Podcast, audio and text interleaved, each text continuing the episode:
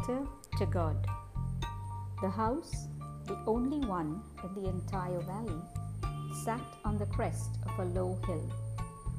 From this height, one could see the river and the field of ripe corn dotted with the flowers that always promised a good harvest. The only thing the earth needed was a downpour or at least a shower. Throughout the morning, Lencho, who knew his fields intimately, had done nothing else but see the sky towards the northeast.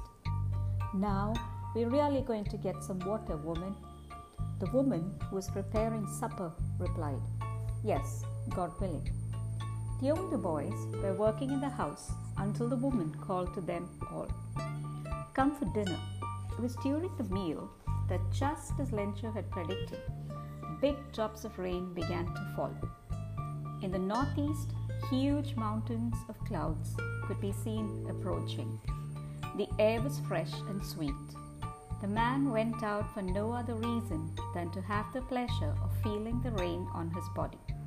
And when he returned, he exclaimed, These aren't raindrops falling from the sky, they're new coins.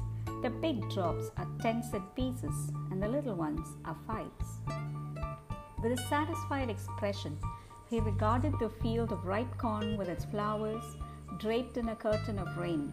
But suddenly, a strong wind began to blow, and along with the rain, very large hailstones began to fall. These truly did resemble new silver coins. The boys, exposing themselves to the rain, ran out to collect the frozen pearls.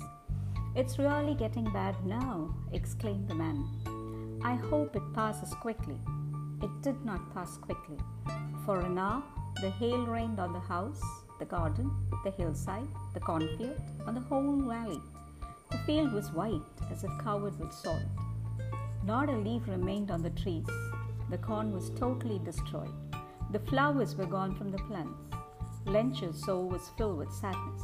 When the storm had passed, he stood in the middle of the field and said to his sons, A plague of locusts would have left more than this.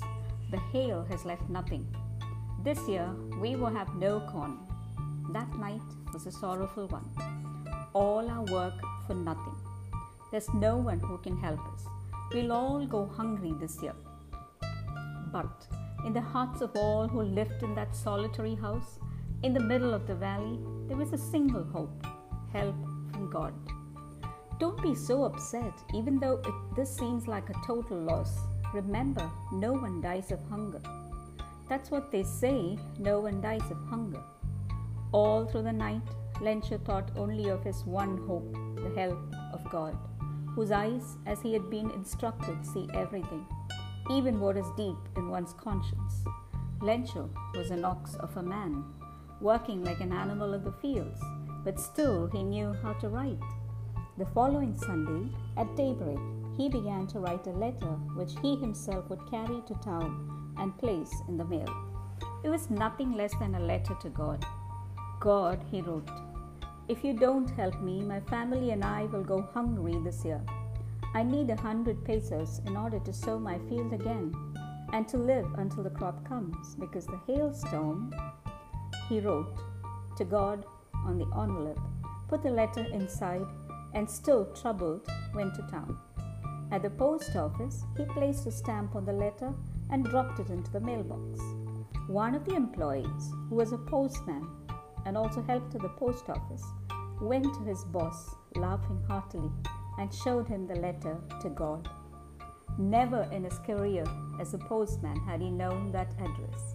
The postmaster, a fat, amiable fellow, also broke out laughing, but almost immediately he turned serious and tapping the letter on his desk commented, What faith!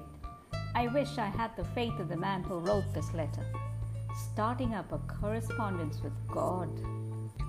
So, in order not to shake the writer's faith in God, the postmaster came up with an idea. Answer the letter.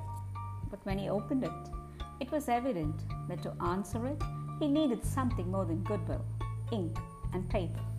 But he stuck to his resolution. He asked for money from his employees. He himself gave part of his salary and several friends of his were obliged to give something for an act of charity.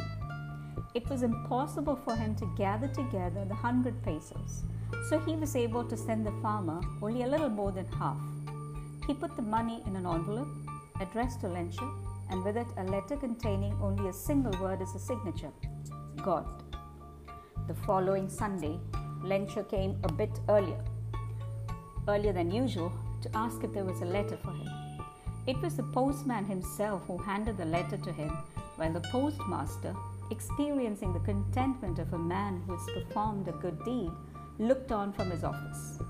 Lencho showed not the slightest surprise on seeing the money. Such was his confidence, but he became angry when he counted the money. God could not have made a mistake, nor could he have denied Lencho what he had requested. Immediately, Lencho went up to the window to ask for paper and ink. On the public writing table, he started to write, with much wrinkling of his brow, caused by the effort he had to make to express his ideas.